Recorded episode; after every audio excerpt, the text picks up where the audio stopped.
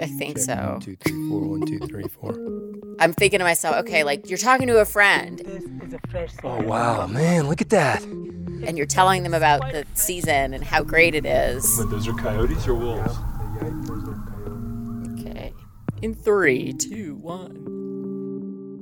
For more than a century, National Geographic has changed the way people see the world through our photography. Look at that beautiful picture I just took. And now we're helping them hear it. Wow, that's like wolves on cue. Go Atlas. I'm Peter Gwynn, editor at large at National Geographic. Go Centaur. And I'm Amy Briggs, executive editor of History Magazine at National Geographic, letting you know Five. Overheard is back, baby. Engine ignition. Two.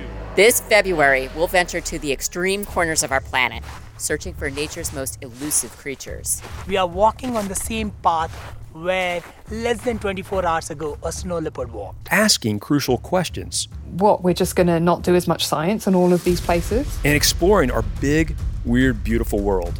Somebody once told me that um, Socotra was the kind of island that if a child drew an island, that's the. And I'm like, yes, that is exactly right.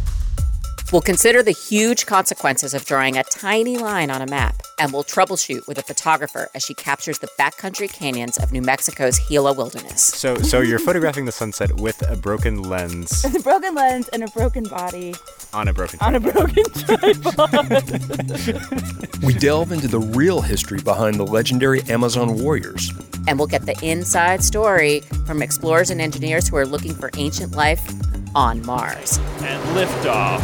It's never a routine day to land something on another planet. As the countdown to Mars continues. It's really those first images that give you the kickstart of the science that you're going to be able to take at a particular location. My name is Keedron Bryant and I'm 13 years old. And we'll investigate whether a musical genius is born or made. People are like, well, I want to sing like Keedron Bryant. I have my own signature moves that I do. Overheard at National Geographic Season 5, premiering February 2nd. New episodes every Tuesday, right here in this feed. And don't forget, All episodes of Seasons 1 through 4 are available for binge listening right now. I feel like we're doing a truck rally, like a monster truck. Peter, you're such a diva. Sorry, I am. It's okay.